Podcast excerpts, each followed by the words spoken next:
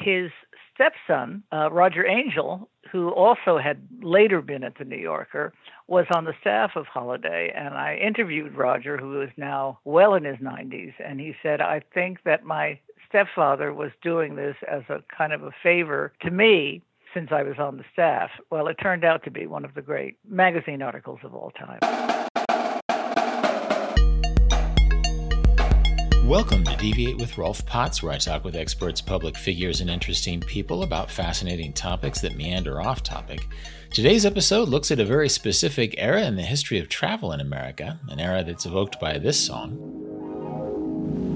See the USA in your Chevrolet. America's asking you to call. Drive your Chevrolet through the USA.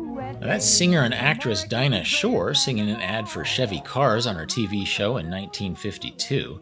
And it's that post war era of travel that's the focus of today's episode. Specifically, I'll be talking about Holiday Magazine, which is one of the most influential travel magazines ever and featured writing by the likes of Jack Kerouac and Ernest Hemingway and Joan Didion. In fact, John Steinbeck's classic travel book Travels with Charley traces its origin to a Holiday magazine article, and the story behind the movie Jaws traces its way back to a Holiday article as well. This magazine thrived in the era of American culture that's depicted on the TV show Mad Men. That is, this was the 1950s and 1960s, a time when middle class Americans were traveling in unprecedented numbers and the economy was booming. Joining me and taking a look at this era of travel history is Pamela Fiori, who worked as an editor for Holiday magazine back in the day and is the author of the book Holiday, the best travel magazine that ever was. Together, we talk about why Holiday magazine was important and how it influenced an entire generation of travel media. We talk about the beginning of travel as a mass consumer act in America and how the advertisements were as distinctive as the articles in Holiday magazine. We talk about what made the magazine unique and how it influenced other iconic magazines, magazines like Sports Illustrated.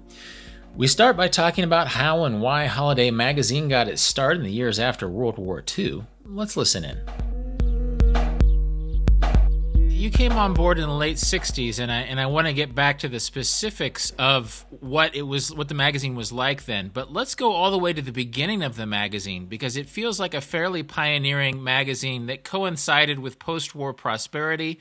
Uh, it started in 1946 which is right after World War II if I'm not mistaken it was um, th- like the parent company also made the Saturday Evening Post and Ladies Home Journal. Um, yes. and so what were the circumstances of its founding uh, somebody had the bright idea uh, and the brave idea of uh, starting a magazine that was very different from Saturday Evening Post and Ladies Home Journal, uh, Curtis Publishing.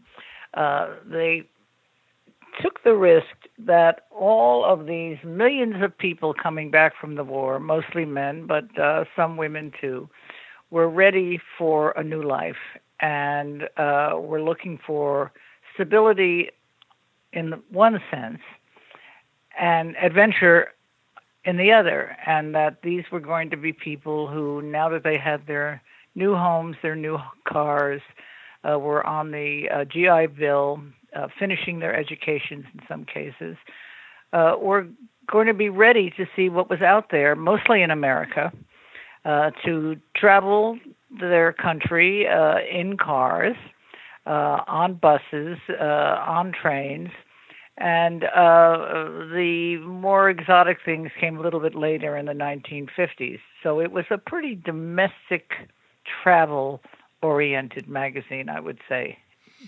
And if I'm not mistaken, it wasn't just motivated by a desire to tell stories about travel, but there was a lot of market research that went into this, that basically people realized that Americans who were inclined to travel might be inclined to spend more money on what was being advertised. Is that right? Yes, um, and it was a narrow focused magazine in the sense it was for people who were interested in travel and whether they traveled or not or, or were just armchair travelers is uh, hard to know. I would say it was probably more armchair travelers at that at that point who were just curious about about the world and uh, so it wasn't very service oriented as later travel magazines were. It was really about the the romance of travel, I would say.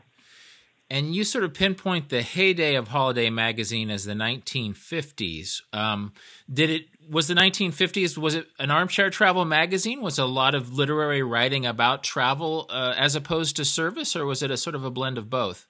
There was very little service in the magazine, uh, and the fact that so many of the writers and photographers and artists were either big names or on their way to becoming big names had a lot to do with the editor at the time, Ted Patrick, and uh, his art director, Frank Zachary, who later went on to become the editor of Town and Country.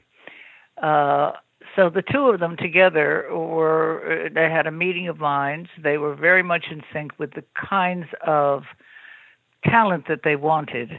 And, uh, and also that talent happened to be people uh, who many of them had had been in the war themselves or had covered the war, and now they too were ready for a whole new experience, and uh, were tired of of covering uh, battles and uh, and the despair of uh, uh, of wartime. Now, would you say that the the journalism was was good, or was it famous writers getting a paycheck to go on vacation? I'd say it was really good.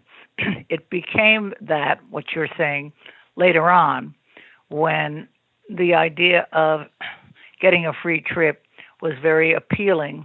Uh, that certainly was my experience when I became editor of Travel and Leisure, which is one of the reasons why we stopped using a lot of um, so-called name writers who were just looking for uh, a, uh, a trip that would be paid for in every way. These these were people who were genuinely interested in the subjects, and they took these subjects very seriously.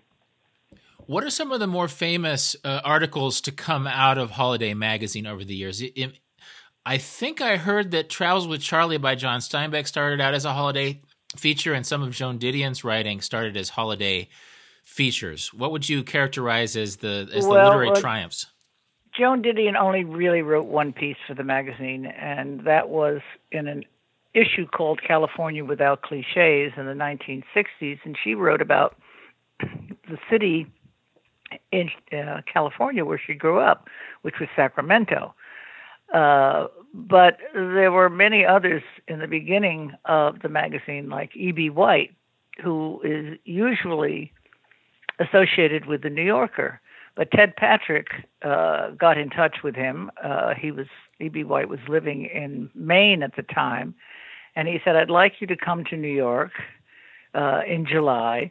And spend some time uh, doing a kind of sentimental journey through the city and uh, reporting on that. So he, E.B. White wasn't that keen to do it, but he finally said yes. And when he did, he, he not only came in July, but he came during a heat wave. So uh, he was stuck in a small hotel uh, with no air conditioning, and so he got out a lot and walked the streets of New York and wrote what is today one of the great essays called Here's New York, and it is still available in book form. Okay, so it, was it expanded into a book then? No, it was a, the same length as huh. it was. Uh, uh, it, it ran many thousands of words, maybe seven or eight thousand words. And uh, his stepson, uh, Roger Angell, who also had later been at the New Yorker, was on the staff of Holiday, and I interviewed Roger, who is now well in his 90s, and he said, I think that my stepfather was doing this as a kind of a favor to me uh, since I was on the staff. Well, it turned out to be one of the great uh, magazine articles of all time. You talk about Ted Patrick being an influential editor there. What made him good? Was it his ability to attract name writers, or were there other factors that, that made the magazine thrive under his leadership?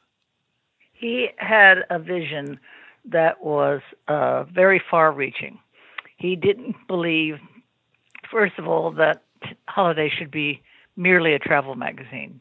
He thought it should also be about related subjects, uh, the performing arts, uh, culture, um, uh, music, uh, interviews with interesting people, but he also came from an advertising background. Uh, so I think he had a marketing mind, and he thought that to focus only on America was uh, not at all the way to go, and that by the time the 1950s came along, people began began to be more interested and curious about Europe and about other places around the world. So um, he uh, took the magazine where it really should have been all the time. The first editor was a nice enough man, but he he he didn't have the kind of uh, vision that Patrick had, helped by greatly by Frank Zachary. Was there ever any concern that the the editorial content was skewing towards advertising? I mean, that's sort of a cliche in the, in the modern era that uh, travel writing is sometimes compromised by the fact that it's writing about destinations that are being advertised. Was that a problem with Holiday Ma- Magazine? Never. Hmm. In fact, it was quite the opposite. Uh, there was a very clear division between church and state and that's the way it always was with Holiday and with most of the magazines uh, that were around in the 50s and 60s and 70s. That started to change in the 80s and 90s, and um, believe me, I know because I lived through a lot of it, where there was a quid pro quo. Uh, that was not at all uh, the environment uh, and uh, the attitude. There was a very clear division. What made Holiday successful during its heyday? Because the the articles and the illustrations and the and the photographs were so enticing uh, and new to this audience that uh, there was a, a, kind of a thrill associated with it. I mean, everything seems so new and so possible. And remember, this was before the jet age. The jet age didn't really start until the late 1950s. So the people who were traveling to Europe were either traveling on prop planes or taking uh, transatlantic voyages on on uh, on large ships and staying for a while because they had the available time and the money to do this. Uh, it wasn't until the early 1970s, with the advent of the jumbo jet, that mass travel really began. Did Holiday as a magazine create some of the travel writing tropes we still see today, or was it fairly unique to that era where people were traveling on ships? Uh, it, it was of its time for sure. I mean, there was no talk about space age this or supersonic that. Uh, it was very much about what those places were like at that time. And it wasn't all rosy. I mean, they took on subjects that were very tough. Uh, Africa, for example, and not only just Africa, the continent, but some of the difficulties of subjects like apartheid in South Africa. Uh, and uh, you know their their their eyes were wide open. You know they weren't trying to make everything look like it was a um, a happy time and that there were there was no strife and uh, no difficulties. And would, that's what made it interesting. Would you say that those articles have aged well, or are there certain generalizations about places like Africa that might seem a little cringeworthy now? Uh, actually, I think they were pretty in depth, although of course everything uh, changed. So if there was a, a an, an article about Japan, it was going to be Japan just after just after the war, and if it was about Mexico, it was about a new Mexico that had very little infrastructure, and they weren't talking about great big uh, booming hotels. Uh, you know, it was definitely of its time. But that's also what makes it today to look at this charming, because it was uh, uh of the moment. who was the audience? Was it um, uh, just a, a, middle class aspirational travel group? Was it more of a, a well heeled group who could afford to travel a lot? Was there a sense for who this magazine was for? In the beginning, it was for people uh, who were affluent. Uh, as time went on and the magazine started to make a name for itself and people knew more about it, then it started to attract the middle class. Uh, but again, the people who traveled were the people with money and time. And how did it change? You know, by the time that you were on the magazine staff, we were beginning to enter the jumbo jet age. Uh, more and more people were traveling. And as you say in your book, uh, Holiday Magazine was not as financially successful as it had been before. So, how did it change and why did it change around that era? Well, for one thing, it was a very turbulent era, not only for America and for uh, uh, the uh, New York City, uh, but also for the advertising business, for the publishing business. Curtis publishing like uh, Time and Life and Collier's and other magazines and companies that own those magazines were struggling because there was this little device called television. And uh, television, people laughed at it in the beginning. Nobody thought it was going anywhere, and suddenly it became the main medium. So that's what uh, magazines were up against. Uh, plus the high cost of doing business, uh, which uh, was something that could not could not be uh, ignored. Uh, also, when you think about the 1960s, particularly the late 1960s, there was a lot going on in this country. Uh, we were dealing with protests against Vietnam, uh, women's liberation, at least the beginnings of it, the awareness of inequality uh, in the country, and a lot of a lot of pushback culturally, uh, and in many cases, it it really affected how people looked at the world. Uh, and uh, I mean, it was fascinating and it was terrifying at the same time. Did did holiday serve to inform people about the rest of the world or was it mostly just informing them about possible vacations? No it was very much about what was what the rest of the world was like. In the 1960s in fact this was after ted patrick uh, the the when he died in the early 1960s there was a whole new group of people who came in and took over and they were more I would say, journalistic in the sense that they were looking to cover hard subjects. So there was an issue uh, on Germany and another one on Russia, uh, and um, these and, and another on Japan, and these were issues that really delved very deeply into what was going on in those cultures at that time. I guess one reason I was curious about that um, were things like international events, like the Cold War and the Vietnam War. Was there an awareness of things like the Vietnam War in the pages of Holiday, or did it tend to sidestep um, news headlines for more general international coverage? That's when things began to get very complicated because the magazine, up to that point, had not been dealing with any of those issues, and uh, and and did in fact sidestep a lot of them because they felt that their readers were getting that kind of information elsewhere.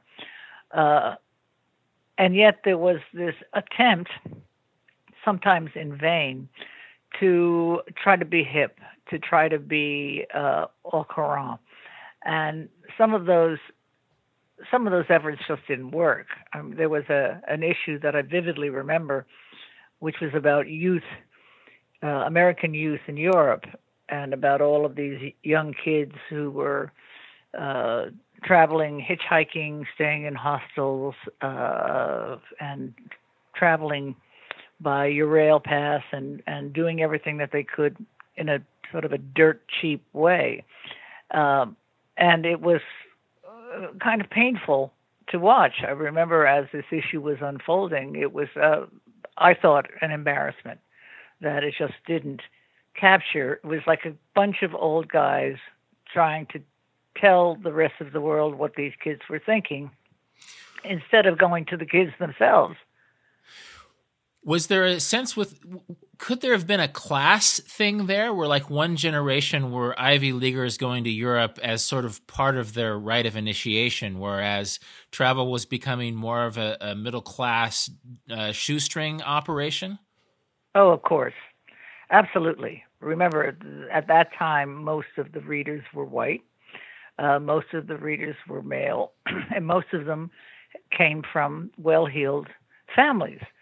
So there was that. Uh, and, you know, combined that with all of the the struggles that were going on in the country, uh, and to have that played out on the pages of what was supposed to be a beautiful travel magazine was not easy. I mean, every once in a while they would do an interview uh, with somebody like, uh, I don't know, Lenny Bruce uh, uh, and others, but it never came off quite right. Uh, and this was the case with a lot of magazines uh, that were trying to find their way in the 1960s and keep their audience and at the same time go for a new one could there be sort of a Mad Men factor here that, like, the hip, fashionable, outward looking magazine that Ted Patrick pioneered in the 50s, by the late 1960s, it just sort of had an older staff and, and less of a sense for what was happening in the world? Yeah, but I don't know that I would call it Mad Men because it wasn't that uh, ambitious, sort of uh, ruthlessly ambitious it was a, a lot gentler. But still, in all, there were younger people who were coming onto the staff with other ideas, and and uh, in a couple of cases, there were some uh, younger staff members who just thought whatever Holiday was doing was sort of old fashioned and uh, we the magazine should be hipper and uh, be aware of what was going on let's say on the west coast with uh, some of the uh, sort of far reaching uh, um, organizations and uh, resorts like est for example i remember we sent one editor out to Esalen Oh, okay. And he came back and he uh, was in his thrall and completely changed.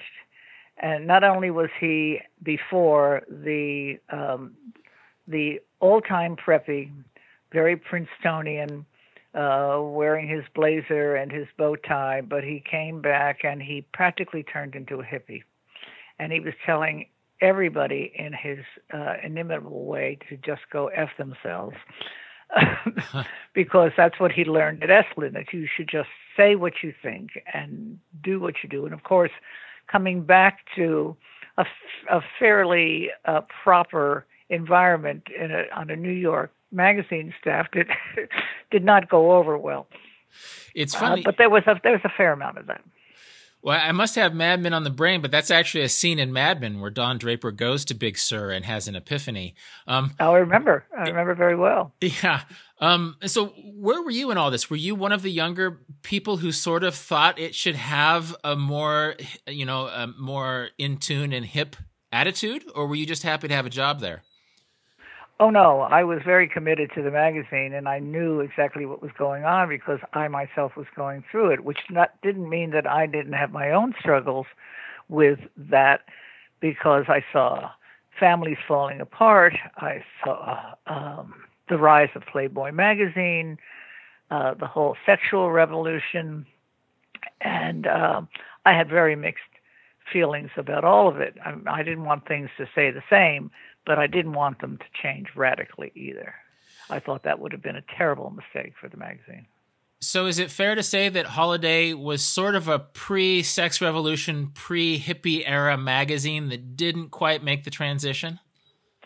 Well, I think it tried, but uh, and it tried a lot of things that didn't quite work, which was probably uh, had something to do with its with its undoing uh, in the end because it just couldn't keep up with what was going on. And apart from that, you had all of these middle class travelers who were going to Europe and and flying on jumbo jets and buying things like crazy when they were there and uh, sending everything home. And they had a whole different way of looking at the world. It was about where they could eat and what they could buy and where they could shop and uh, and that's when the advent of service magazines, travel service magazines, came about. What are some examples of those travel service magazines that that thrived? Well, I was I was I was on the staff of one of them, Travel and Leisure. When Travel and Leisure began in 1971, it was a free magazine that went out to all American Express card members, and uh, I was uh, an editor on the staff and was working for the man who at that time had been the final uh, great editor of uh, of Holiday, Caskey Stinnett. And what he wanted to do with Travel and Leisure was to replicate Holiday. Uh, and it wasn't working because that's not what that audience was interested in. He retired. I became editor in 1975, and my idea, although I would have loved for it to have been the way Holiday was, was to turn Travel and Leisure into a service magazine for travelers. And that's what its success was owed to. We did that knowing that this is what this audience wanted. So, in a way, the, the, the rise of service writing in the travel milieu, and I, I, you know, this coincides with the rise of Lonely Planet and other independent guidebooks, is really the middle middle classness of travel itself. It feels like when when middle class people were armchair travelers, there was maybe more of an appetite for John Steinbeck writing a literary essay, whereas when middle class people were out there in large numbers, they wanted practical information. Is that a fair assessment? Absolutely, absolutely, and. Uh, and also, you couldn't turn to a John Steinbeck and say, uh, John, could you please uh, write about this hotel and what the rooms were like, and also give us all of the information about how much it would cost to have a room there uh, for the night. I mean, that's not what they did. That's not what they wanted to do. So we had to turn to a different kind of writer who was uh, up for that. And, uh, and I would say that pretty much changed the kind of writing that appeared. It was more reportage and it, it, it, and those pieces went to people who were very energetic and were willing to uh, go to a city or go to a resort and find out everything they could about it and uh, put that information on the pages. It sounds like by the by the mid '70s you were at Travel and Leisure. What what happened to Holiday? Where did it go? Well, it was bought by uh, in the early 1970s by a group from Indianapolis, and uh, that's when the downfall began because these people had hadn't a clue what the magazine should be. They also bought uh, Saturday Evening Post uh, and wanted some of the staff to go out to Indianapolis, which of course was never going to happen. Uh, and then uh, they kept the holiday, and then it merged in the uh, mid 1970s, somewhere around 1977, with a magazine called uh, Travel, uh, and that was owned by uh, a, a, single proprietor, and uh, it, the name was changed to Travel slash Holiday, and uh, you know that was sort of the beginning of the end. You you talk about researching this magazine Holiday. Was it hard to find back issues? Is it is it sort of seen as a as a bygone uh, entity these days? There were no archives. You would think there would be hmm. because Curtis was a huge publishing company.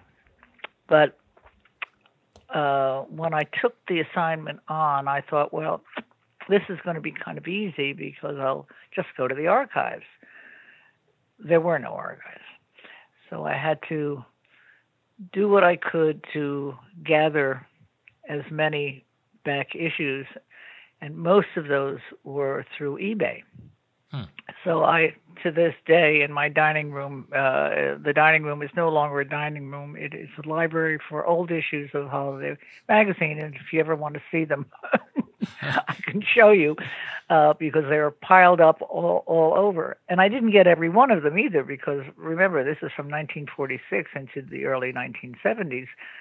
Um, and uh, so that was that was a chore, but it was a happy chore as far as I was concerned because I don't think I could have accumulated the knowledge that I did of those years when I couldn't possibly have uh, been there to know what what kinds of uh, articles uh, and what the kind of thinking there was behind the the pieces that appeared. So uh, I consider myself fortunate because it was a great education for me and uh, really made me appreciate what this magazine had been in the in the 50s and early 60s. Does this mean that your table is the archive now? Pretty much. Um, I mean, I I see this happening a lot, by the way. That there are magazines even today that have been around for a long time where the publishing companies do not keep keep the issues, hmm.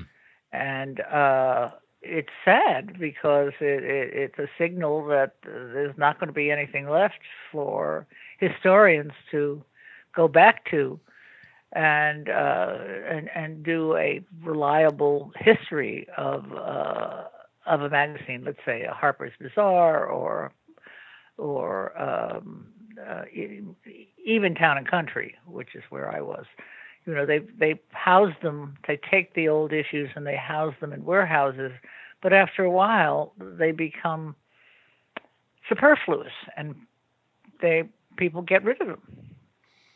It's interesting that that shift in the idea of what information is, uh, and so these old paper uh, relics are now seen as as like you say superfluous. Um, I'm curious, after all these years, uh, what is the legacy of Holiday Magazine? Great writing and great photography uh, about places, and uh, and it was about a very high standard of journalism. There wasn't a caption uh, or a sidebar that wasn't scrupulously fact checked. Uh, and um, you know, the, the, magazine was upheld to that, plus the wonderful editing by some really professional copy editors who had been there for a long time and they uh, new turns of phrases and they and they worked with style books and uh, you know they wouldn't settle for uh, anything less than what was excellent. And you know to work under those circumstances I mean, that was a very high bar and uh, it served me well over my my career.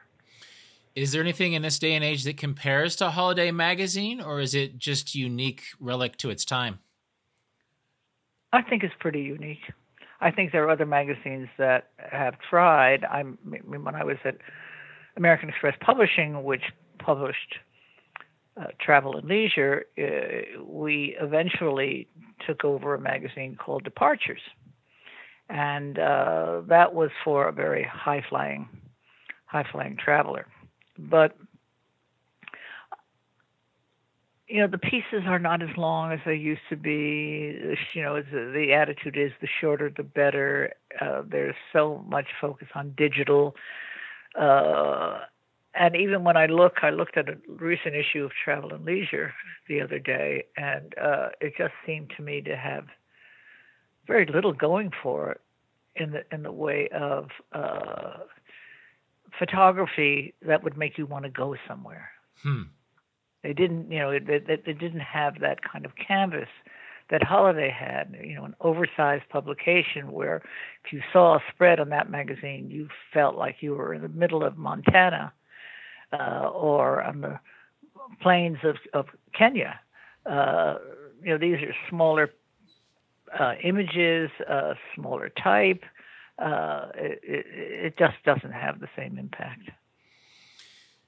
Do you think this shift to to digital and social media, and when a lot of paper magazines are shuttering, is this sort of a parallel to what happened to Holiday back in the day, or is this a completely different um, sea change? Well, I think overall the, the the signs aren't good, and I mean you're you're doing something yourselves, and you know, you know, you could be doing print, but why aren't you doing print? You're doing something entirely new, and because this seems to be a smart way to go. And I think this is what a lot of publishing companies are realizing, for better or worse. I, I worry about the magazines that are still in print that I regard highly. Uh, the New Yorker being one of them, and of course, still Town and Country and uh, and others. And um, I, I see the vanishing of the printed word, which makes me very sad. Uh, yeah, no, it, it, seems like every year things shift, and even this is sort of a meta con- uh, uh, co- uh, comment, but uh, but like podcasting is suddenly seen as as a potentially wealthy business, and I've only had a podcast for three years, but suddenly I have ten times as many competitors as I did three years ago because yeah, it's suddenly sure. the hot new medium. Yeah, I'm sure. Uh, and you know, when I look at Holiday and I look at the book and uh, I don't. I've, I've never weighed it, but I should because it's also pretty heavy. Um, I think look at all of those thousands and thousands of words and paragraphs and images and uh, uh, illustrations that uh, will will never be seen again. Uh, there's a magazine out that's called Magman, uh, not a magazine, it's a book, uh, M A G M A N. It's about the making of New York Magazine and the work of uh, mostly Milton Glaser and those who were involved in the early days of New York Magazine. And uh, I mean, what they did was really extraordinary uh, as a group of people trying to communicate the idea of what the city of New York was. Uh, and of course, that's all entirely different now. Uh, but to read it and to think of those days and, you know, the experiment with writers like Tom Wolfe, uh, having them cover subjects that you would never dream possible. Now, uh, you know, there's nothing that's shocking anymore. This has been Deviate with Rolf Potts. More about everything that was just mentioned, including links to Pamela Fiori's book about Holiday Magazine, can be found in the show notes at rolfpotts.com slash deviate. And as always, you can contact me with insights or questions at deviate at rolfpotts.com. Deviate is produced by Justin Glow. Cedar Van Tassel does the theme music. Jan Futterman does the show notes. Thanks for listening, and I hope you tune in for future episodes of Deviate with Rolf Potts.